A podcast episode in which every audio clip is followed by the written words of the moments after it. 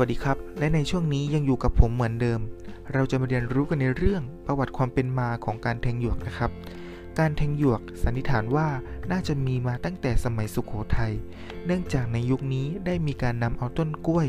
มาใช้ประโยชน์อย่างเป็นอย่างมาก โดยประดิษฐ์ประดอยเป็นชิ้นงานเพื่อใช้ในงานพิธีกรรมต่างๆ เช่น ประดิษฐ์กระทง นางนพมาศเป็นผู้ประดิษฐ์เพื่อใช้ลอยในวันเพ็ญเดือน 12 การทำใบสีก็ทำจากใบตอง จึงน่าจะมีการนำเอาต้นกล้วย มาแทงลวดลายเพื่อใช้ประดับตกแต่ง ประกอบงานเหล่านั้นให้มีคุณค่าความงามเพิ่มขึ้นก็อาจจะเป็นไปได้ การถ่ายทอดฝีมือช่างแทงหยวกก็สืบต่อกันมาเรื่อยๆ จนถึงในสมัยรัตนโกสินทร์ตอนต้น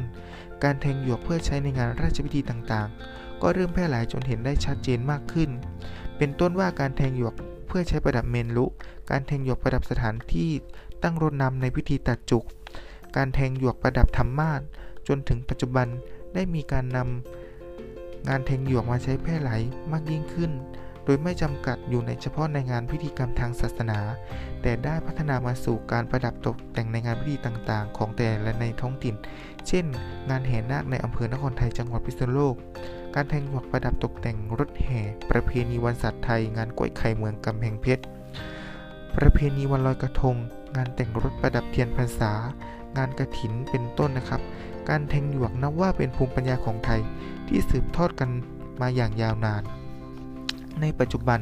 มักจะพบการแทงหยวกในภาคอีสานและภาคกลาง ส่วนในภาคอื่นๆที่มีอยู่ บ้าง เพราะงานแทงหยวก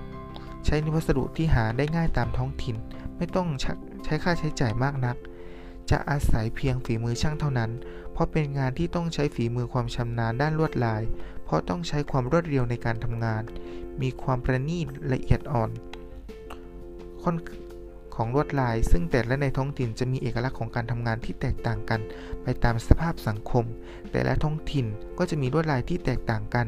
อันเป็นการแสดงออกถึงอุปนิสัยของคนไทย ในฝีมือเชิงช่าง ซึ่งเป็นที่นิยมกันมากในอดีต ถือว่าเป็นภูมิปัญญาในทางศิลปะแขนงหนึ่ง ที่มีความสำคัญ ในการรู้จักใช้วัสดุในท้องถิ่น ให้เกิดประโยชน์ ด้านการตกแต่ง เป็นงานประณีศิลป์ที่โดดเด่นที่ใช้ประกอบพิธีกรรมทางศาสนา และประเพณีต่างๆ ของแต่ละท้องถิ่นดังที่กล่าวมาครับ